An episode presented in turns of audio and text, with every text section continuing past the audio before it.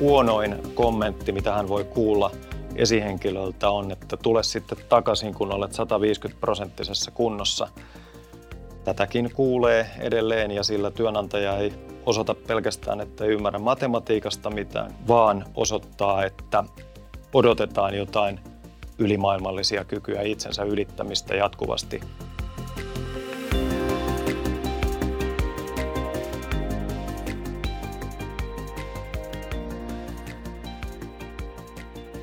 Nolla työuupumusta. Podcast.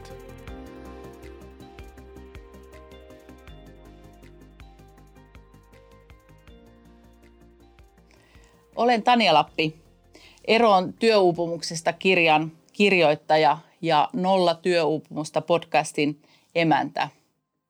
Minulla on unelma.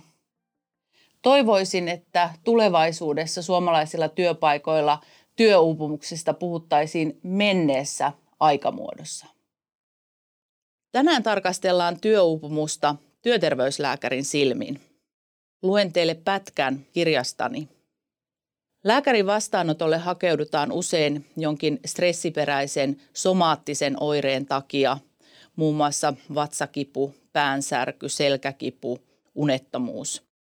Hyvä lääkäri osaa kysyä työn kuormittavuudesta ja sujuvuudesta sekä tunnistaa potilaan vastauksista, voisiko oireiden taustalla olla työn haasteisiin liittyviä asioita. Monestikaan tässä vaiheessa yksilö ei vielä koe olevansa millään tavalla työuupunut, vaan lähinnä väsynyt ja mahdollisesti kärsiä kovista kivuista. Tässä kohtaa ensimmäisellä lääkärin käynnillä yksilö on harvoin valmis ajattelemaan oireiden johtuvan työuupumuksesta, eikä hän todellakaan halua puhua asiasta työpaikalla esimerkiksi oman esihenkilönsä kanssa. Hänellähän on vain päänsärkyä ja vähän väsyttää – mutta asia korjaantuu, koska kohta on taas viikonloppu, voi palautua, lomakin on tulossa. Tämän vuoksi työuupumuksen ennaltaehkäisy on haastavaa. Silloin kun muutosta kaivattaisiin ja sen tekeminen voisi ehkäistä uupumuskierteen syntymistä, yksilö ei ole vielä motivoitunut tai halukas lähtemään avaamaan tilannettaan työpaikalla, hakemaan muutoksia työhön tai muuttamaan omia toimintatapojaan. Koska tilanne työssä tai muussa elämässä ei muutu, yksilön oirehdinta jatkuu ja valitettavasti monesti pahenee. Yksilöt sinittelevät työssä pitkään, jopa vuosia, ennen kuin voimavarat laskevat niin alas, ettei työ yksinkertaisesti enää suju tai terveys pettää pahasti. Tällöin ollaan uudelleen yhteydessä työterveyteen ja päästään aloittamaan toivon mukaan työuupumuksen hoitoprosessi. Ja tässä vaiheessa viimeistään kaivataan kipeästi hyvää työterveyslääkäriä. Tervetuloa studioon työterveyslääkäri Tuomas Niemelä Heltistä. Kiitos kutsusta. Sä oot Tuomas varmaan hoitanut urallasi satoja, ellei jopa tuhansia työuupuneita, keskustellut monien esihenkilöiden kanssa työssä tarvittavista muutoksista ja onneksi myös ehkä nähnyt sen, miten työuupumuksesta toivutaan. Mistä sun mielestä työuupumuksessa on kyse? Aika laaja kysymys. Ja omasta ammatista työterveyslääkärin näkökulmasta katsottuna, niin alun perin usein on kyse motivoituneesta työntekijästä, tunnollisesta työntekijästä ja toisaalta samaan aikaan sitten työhyvinvoinnin kannalta epäedullisista olosuhteista. Jonkinlainen ristiriita näiden välillä syntyy ja siihen ei ole löytynyt ratkaisua. Siellä on tunnistettavia tämmöisiä niin kuin toistuvasti vastaan tulevia asioita, trendejä, jos ajatellaan niitä työolosuhteista, työstä johtuvia, niin tämmöiset liialliset työn vaatimukset, epäselvät tai ristiriitaiset tavoitteet, jatkuva aikapaine, huonosti joustomahdollisuuksia, ylipäänsä huono mahdollisuus vaikuttaa omaan työhön ja sen suunnitteluun. Ja kieltämättä täytyy sanoa, että semmoinen puuttuva tai heikko esihenkilön tuki on usein mukana. Eli voisi sanoa tämmöiset niin epävarmat, ennakoimattomat olosuhteet. Sitten taas toisaalta työntekijän puolelta, mikä voi toistua tai minkälaiset asiat voi, voi altistaa työopumuksen kehittymiselle tai jopa sen toistumiselle, niin voisi sanoa, että niin kuin itselle asetetut liialliset vaatimukset on, on ylipäänsä elämän eri osa-alueilla tiukkoja tavoitteita tai sitten erityisesti työhön kohdistuen tiukkoja tavoitteita. Ja voi olla voimakas velvollisuuden tunto. Joskus voi olla myös, tuntuu, että vähän niin kuin vaikea tunnistaa niitä tunteita. Että, että sellainen niin kuin hankala tunnistaa ja hankala ilmaista tunteita. Ja sitten juuri tuohon, josta alustit vaikkapa noin somaattiset, fyysiset oireet on niin kuin se väylä, jonka kautta lähdetään liikkeelle. Että lääkärin vastaanotolle ei todellakaan tulla ja otsassa lukee olen työuupunut, vaan, vaan joku aivan muu asia, josta niin kuin lähdetään sitä punaista lankaa etsimään. Ja vielä näitä taustasyitä nimenomaan työntekijään liittyen, niin, niin voi olla toki tämmöisiä ihan suoranaisen haitallisia keinoja tai haitallisia tapoja, jotka on, on johtanut ja ylläpitää tilanteeseen. Ne voi olla jatkuvaa venymistä, yli töiden tekemistä, taukojen laiminlyömistä. Ne voi olla sitten elämäntilanteeseen liittyviä, ne voi liittyä alkoholin käyttöön, päihteisiin, tämän tyyppisiä asioita. Entä sitten, millä kriteereillä joku diagnosoidaan työuupuneeksi? Lääkärin työssä ohjaa se, mitkä asiat määritellään sairauksiksi. Ja Suomessa työuupumus ei ole sairaus. Sille ei ole olemassa raja-arvoja, ei tarkkaa määritelmää, ei laboratoriokokeita, ei magneettikuvauksen tulosta, jolla päästäisiin sillä tavalla diagnoosiin, kun, kun perinteisesti lääkärin työssä tehdään. Eli sillä tavalla ehkä tämä on vähän tämmöistä terminologista kikkailua, mutta sanoisin, että sitä ei ehkä ihan varsinaisesti diagnosoida, mutta sitä arvioidaan ja sen vaikeusastetta arvioidaan. Ja ää, perinteisellä haastattelulla, hyvin laaja-alaisella haastattelulla liittyen työhön, työn ulkopuolisiin asioihin, sairaushistoriaan, elämäntilanteeseen, mutta sitten myös ohessa käytetään ää, kyselyitä rutiininomaisesti, jolla, jolla sitten voi sanoa, että seulotaan ja saadaan usein aika hyvä peruskäsitys tilanteesta, mutta tärkeämpi on sitten vielä tämä syvällinen haastattelu.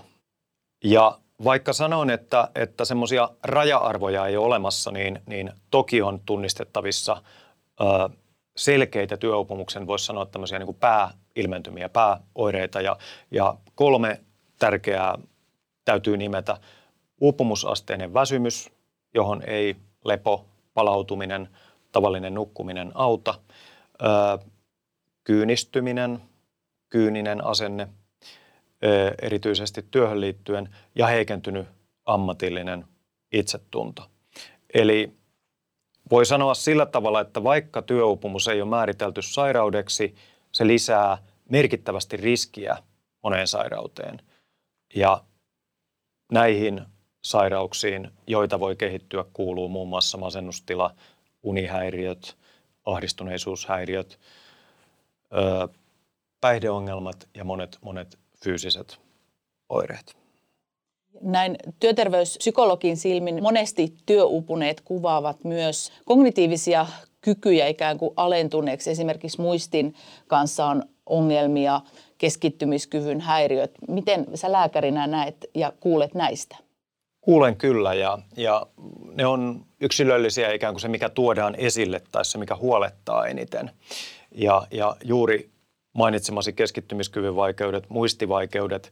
Öö, joskus voi olla todella voimakas pelko tai huoli siitä, että kun lähimuistissa on ongelmia, että onko tässä alkamassa vaikka muistisairaus tai joku muu vakava neurologinen sairaus. Ja toki sitäkin puolta, kun poissuljetaan erilaisia vaihtoehtoja, niin täytyy pitää mielessä, mutta kuten lääkärin työssä yleensä, niin sitten tietyllä tavalla todennäköisyydet vaikuttaa. Eli minkä ikäisen ihmisen kanssa puhutaan, minkälainen sairaushistoria on, niin vaikuttaa siihen, millä aktiivisuudella eri oireisiin tartutaan. Mutta paljon kyse on myös siitä tiedon jakamisesta, siitä ehkä tietynlaisesta rauhoittelusta, vaikka se ei välttämättä siinä hetkessä hirveästi rauhoita. Eli, eli todeta, kertoa ääneen siitä, että nämä oikeastaan kaikki asiat, mitä itse kerrot ja nimeät, joita haastattelussa tulee esille, niin on kyllä luonnollisia työuupumukseen liittyviä oireita.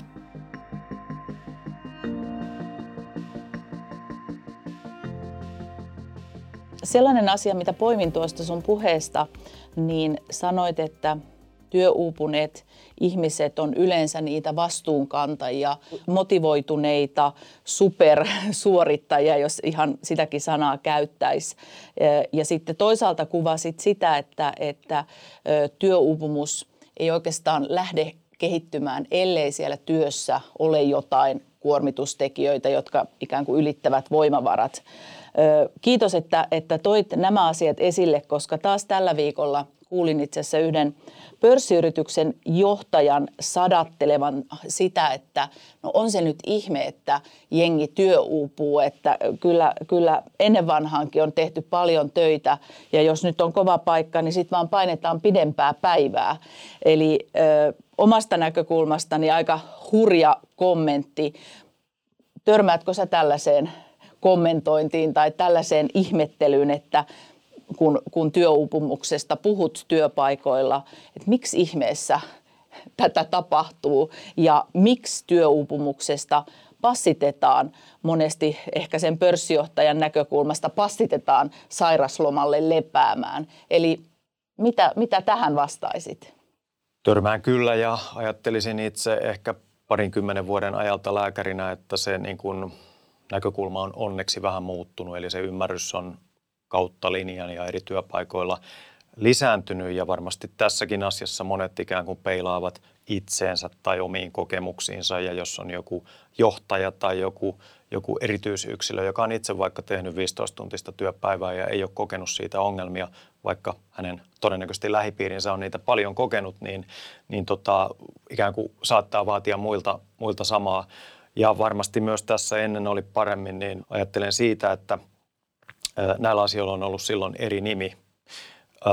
Silloin on puhuttu vähemmän, silloin on ehkä tartuttu vielä enemmän siihen pulloon. 90-luvun alussa tehtiin tuplamäärä itsemurhia nykyiseen verrattuna.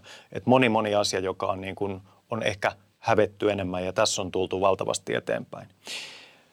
Tuohon sairausloma-asiaan, että minkä takia joku passitetaan tai pakotetaan sairauslomalle.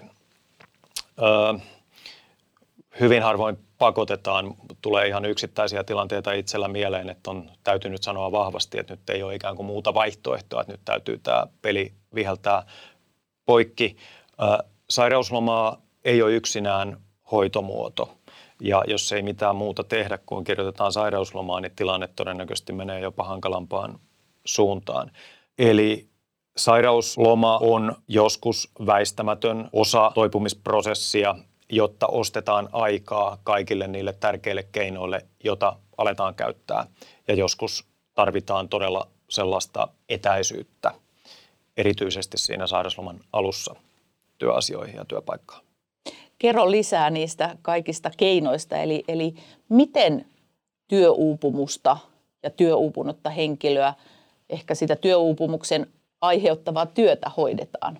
Joo, mä kääntäisin vähän niin päin, että hoidetaan toki, mutta voisi puhua niin kuin toipumisesta, jota autetaan ja tuetaan. Voisi sanoa sillä tavalla, että siinä varhaisemmassa vaiheessa, kun työntekijä on vielä toimintakykyinen, hän käy tavallisesti töissä, mutta tiettyjä asioita on havaittu, hankaluuksia, niin se painopiste on, on ö, työtilanteen arvioimisessa, työolosuhteiden muuttamisessa, niin kuin missä tahansa asiassa, niin mitä varhemmin päästään kiinni, niin pystytään niin kuin ehkä pienemmillä keinoilla asiaan vaikuttamaan ja käännetään se väärään suuntaan menevä kelkka toiseen suuntaan nopeammin. Kun taas ollaan pitemmälle kehittyneessä tilanteessa, niin hoidossa keskitytään alkuun ihan tavallisiin arkisiin asioihin. Voidaan todella lähteä vaikka siitä unen turvaamisesta. Pyritään moni puolisesti kartottamaan tilannetta, löytämään voimavaratekijöitä, mutta tämmöistä niin kuin keskustelutukea ei voi väheksyä. Eli se voi joskus olla oma työterveyshoitaja, työterveyspsykologi. Enenevässä määrin käytetään muutaman kerran lyhyt terapia tapaamisia, jotka toimii todella hyvin, eli voidaan puhua kolmesta viidestä kerrasta. Ja sitten myös, jos liitännäisasioita on kehittynyt, niin saatetaan tarvita lääkehoitoa toki, joka on sitten lääkärin asia arvioida.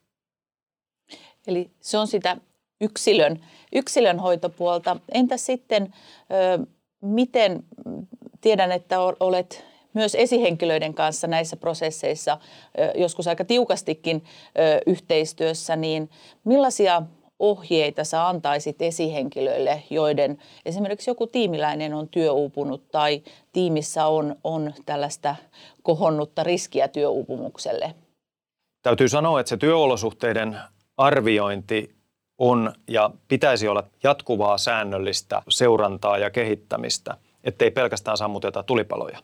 Jos esihenkilö itse havaitsee muuttunutta työsuoritetta tai ihan vaikka työntekijän olemuksessa muutosta aiempaan, vetäytymistä, itkuisuutta, erilaisia asioita, niin totta kai voi sanoa, että on esihenkilön velvollisuus silloin kysyä, miten menee ja aloittaa keskustelua. Puolin ja toisin työpaikalla epäkohtiin puuttuminen, varhainen puuttuminen, joka vaatii työntekijän ja esihenkilönkin puolelta semmoista luottamuksellista ilmapiiriä, että uskalletaan puhua. Ei pelätä oman työpaikan puolesta tai ei pelätä, että seuraa jotain ikävää siitä, että ottaa hankalia asioita puheeksi.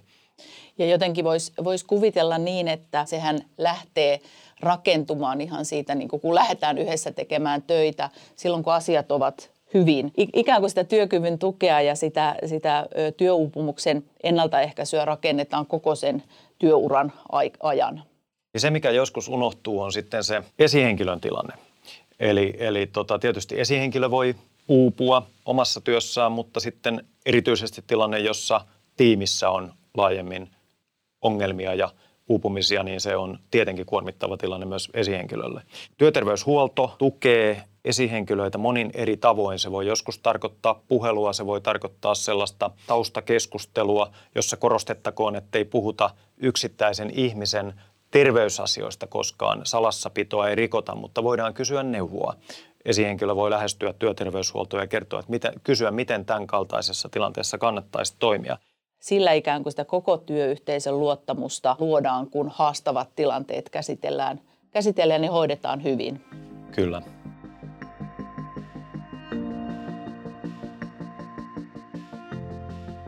Mitä, mitä sitten, jos, jos joku, joku kuulija nyt miettii, että tunnistaa itsessään, että jes, väsymystä löytyy ja kyynisyyttäkin on jo ilmassa ja, ja epäilee, että onko mä enää riittävän hyvä työssä, niin pystyykö mä enää tähän, niin mitä sä heille sanoisit, miten he voisivat uskaltaa ottaa omat oireensa siellä työterveyslääkärin vastaanotolla esille, jos heitä mietityttää, että tuleeko se jotenkin tatuointina otsaan, että olen työuupunut vai, vai miten rohkaisisit, millä tavoin he voisivat ottaa asioita esille?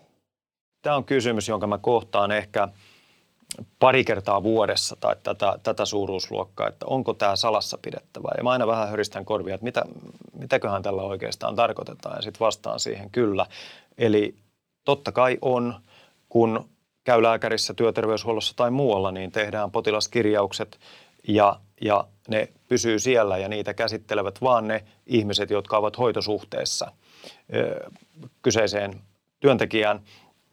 Jossain elää vahvasti tällainen ajatus siitä, että työpaikalle, esihenkilölle tai työpaikalle yleisesti valuu tietoja ihmisten sairauksista. Ja mä en osaa itse ottaa kantaa, että mitä on ollut 40 vuotta sitten tai miten asiat on, on mennyt, mutta voin vaan niin kuin omalta työajalta ja omasta roolista käsin sanoa, että se on niin kuin ehdottoman tärkeä ja tiukka asia, joka osataan ja hallitaan. Eli luottamuksellisia keskusteluita öö, ja vaikka sitten keskustelu johtaisi ja arviointi siihen, että kyse on työuupumuksesta, niin – hiukan pehmentäisin tätä asiaa siinä, että ö, samalla tavalla kuin sairausdiagnooseissa, niin sitä vaikeusastetta arvioidaan. Ja työuupumustakin voidaan arvioida lieväksi, keskivaikeaksi tai vaikeaksi ja ainakin joidenkin tutkimusten mukaan lieväksi arvioidusta työuupumuksesta kärsii ehkä neljäsosa viiva viidesosa miehistä ja naisista työntekijöistä yleensä ja vakavasta sitten ehkä muutama prosentti. Eli puhutaan huomattavan yleisestä ilmiöstä, jota ei pidä liiotella eikä vähätellä, vaan, vaan sitten niin kuin tuossa aiemmin puhuttiin, niin tarttua mahdollisimman varhaisessa vaiheessa ja yhdessä lähteä sitä hoitamaan. Sitten jonkin verran kuulee keskustelua ja myös kirjoitusta siitä, että me ehkä työterveydessä puhumme enemmän työuupumuksesta. Sitten joku on käyttänyt termiä elämänuupumus tai uupumus ylipäätään. Näetkö sä, että onko sillä jotain väliä, että onko ihminen työuupunut tai elämänuupunut ja tarviiko niitä jollain tavoin erottaa, jos tarvii, niin miksi nyt niin kuin työterveyslääkärin näkökulmasta? Joo, mä sanoisin, että kyllä ja ei. Eli, eli tota, aina kokonaisuutena hyvin kokonaisvaltaisesti asiaa arvioidaan. Mutta sitten ehkä käytännössä useammin tulee vastaan tilanne, jossa sitä uupumuksen aihetta ja syitä on sekä työssä että työn ulkopuolella. Ja, ja jos sitä sitten on hyvin monella osa-alueella, niin tietysti tilanne on hankala ja lähdetään sitten pohtimaan, että mistä päästä ikään kuin lähdettäisiin lähdettäisi liikkeelle. Muutama hyvin konkreettinen ja usein esille tuleva tilanne, jotka työn ulkopuolella kuormittaa, niin voi olla vaikka elämänkaaren eri vaiheisiin liittyviä asioita, pikkulapsiaika, voi olla esimerkiksi avioeroon liittyvä tilanne, tai sitten työelämässä olevilla omien vanhempien hoitoon liittyvät asiat. Eli joudutaan venymään, joudutaan päivän aikana vastaamaan puheluihin, järjestelemään asioita ja tässä korostuu sitten taas ne työn joustot. Eli näistäkin asioista on hyvä ottaa puheeksi siinä luottamuksellisessa ö, yhteistyössä esihenkilön kanssa hauska kuvaus. Mulla tuli heti mieleen se, että me istutaan niin kuin sellaisella aalojakkaralla, missä on kolme jalkaa ja jos joku jalka vähän nitkahtaa, niin me vielä pysytään, pysytään jakkaralla, mutta jos sieltä yksi jalka ihan totaalisesti menee poikki tai kaksi jalkaa samaan aikaan jo, jo murtuu, niin kyllähän me siitä jakkaralta helposti kupsahdetaan kumoon. Öö, kerro vielä, vielä, miten työterveyslääkärinä olet nähnyt sitä, että mitä ne, me, me hyvin sujuvasti puhutaan työelämän joustoista ja työn joustoista, mutta mitä ne ihan konkreettisesti, millaisia joustoja, millaista hyvää ikään kuin työnantaja vastaantuloa, tilanteen ratkaisuvaihtoehtoja olet, olet työssäsi nähnyt? Joo, näitä kuulee, eli näitä sovitaan suoraan työpaikoilla ihan niin, että ei välttämättä olla yhteydessä työterveyshuoltoon, mutta toisaalta nämä on ihan keskeinen asia sitten, kun pidetään työterveysneuvottelua, eli tapaamista, jossa on työntekijä, esihenkilö, joskus henkilöstöpuolen ihminen mukana ja työterveyslääkäri.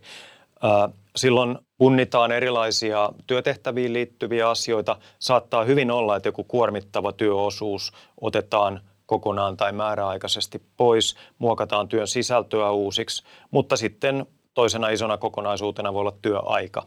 Eli saatetaan joustavasti muuttaa työaikaa vaikka 80 prosenttiin tai johonkin muuhun määrään ja sitten vielä saatetaan joskus muuttaa sitä tai antaa työntekijälle mahdollisuus järjestää työaikoja vaikka oman perhetilanteen tai työn ulkopuolisen asian takia hyvin joustavasti ja etäaikana korostuen niin, että ei olla kahdeksasta neljään tai yhdeksästä viiteen töissä. Eli, eli kyllä ne voisi sanoa, että ne liittyy työn sisältöön ja työaikaan.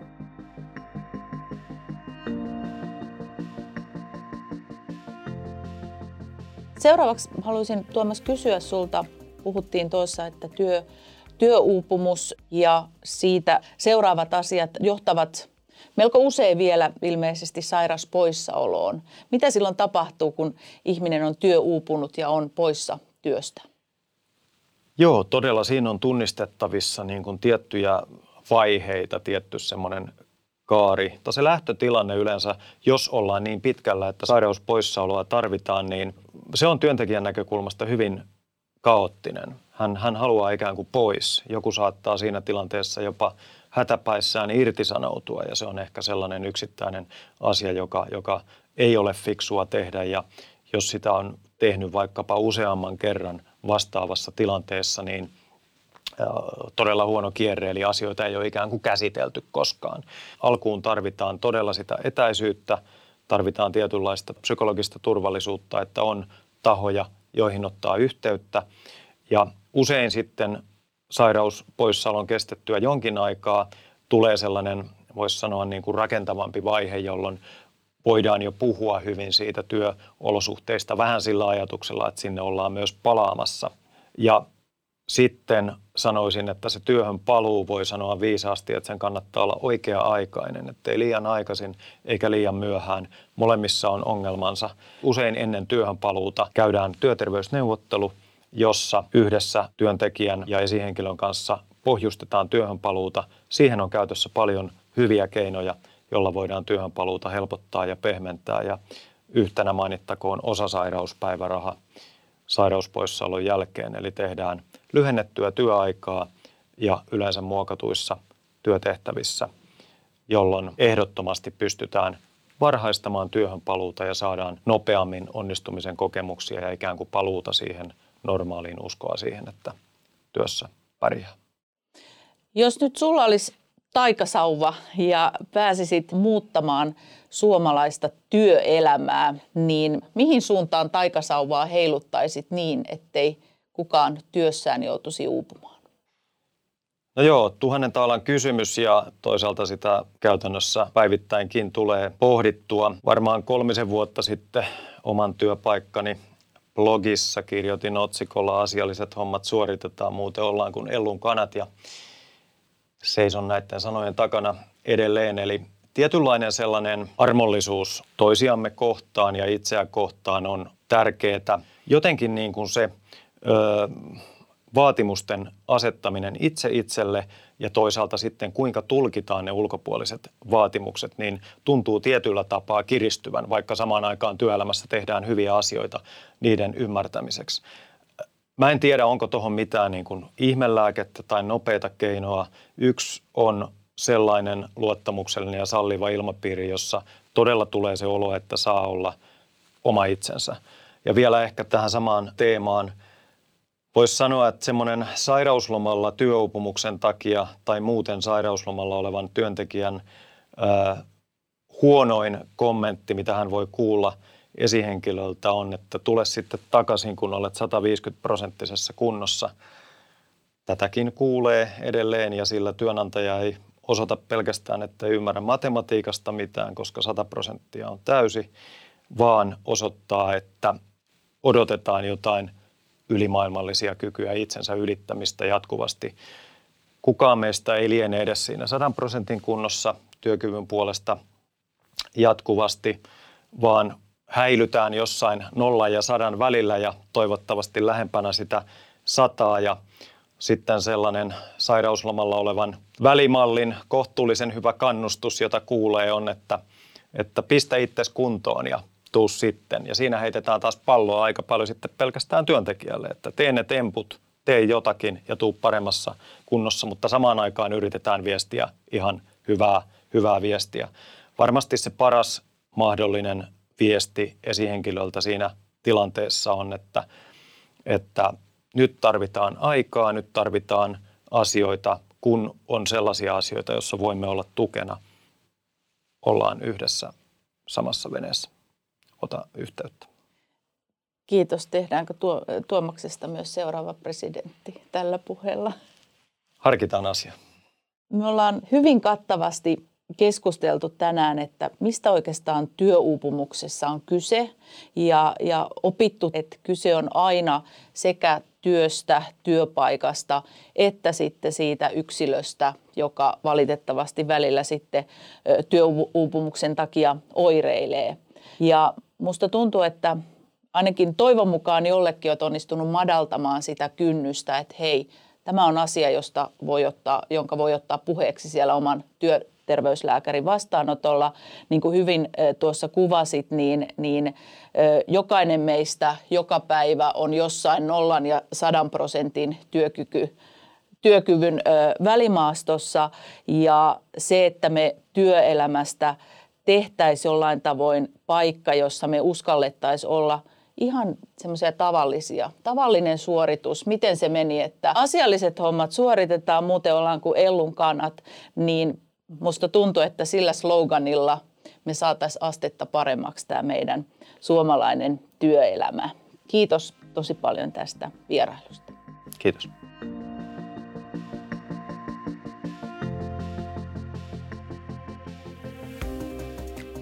Suuri muutos, mitä mä toivoisin tapahtuvan työkykyjohtamisessa, niin on se, että me tunnistettaisiin ja tunnustettaisiin sen niin kuin lähijohtamisen äärimmäisen iso vaikutus ihmisten työkykyyn. Että miten paljon se vaikuttaa, että miten me siellä arjessa ihmisiä johdetaan ja kohdataan ja autetaan onnistumaan siinä työssä. Mun mielestä se olisi kaikista tärkeintä. Seuraavassa jaksossa kysytään, onko työkykyjohtaminen uusin johtamisen trendi ja tietääkö joku, mitä se tarkoittaa. Kenen sitä pitäisi tehdä? Kaksi työkykyjohtamisen asiantuntijaa, Jenni Närvä Paronalta ja Anni Pura Heltistä, lisäävät kuulijoiden ymmärrystä, mistä asiassa on oikein kyse.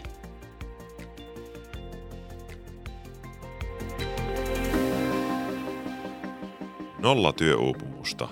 Podcast.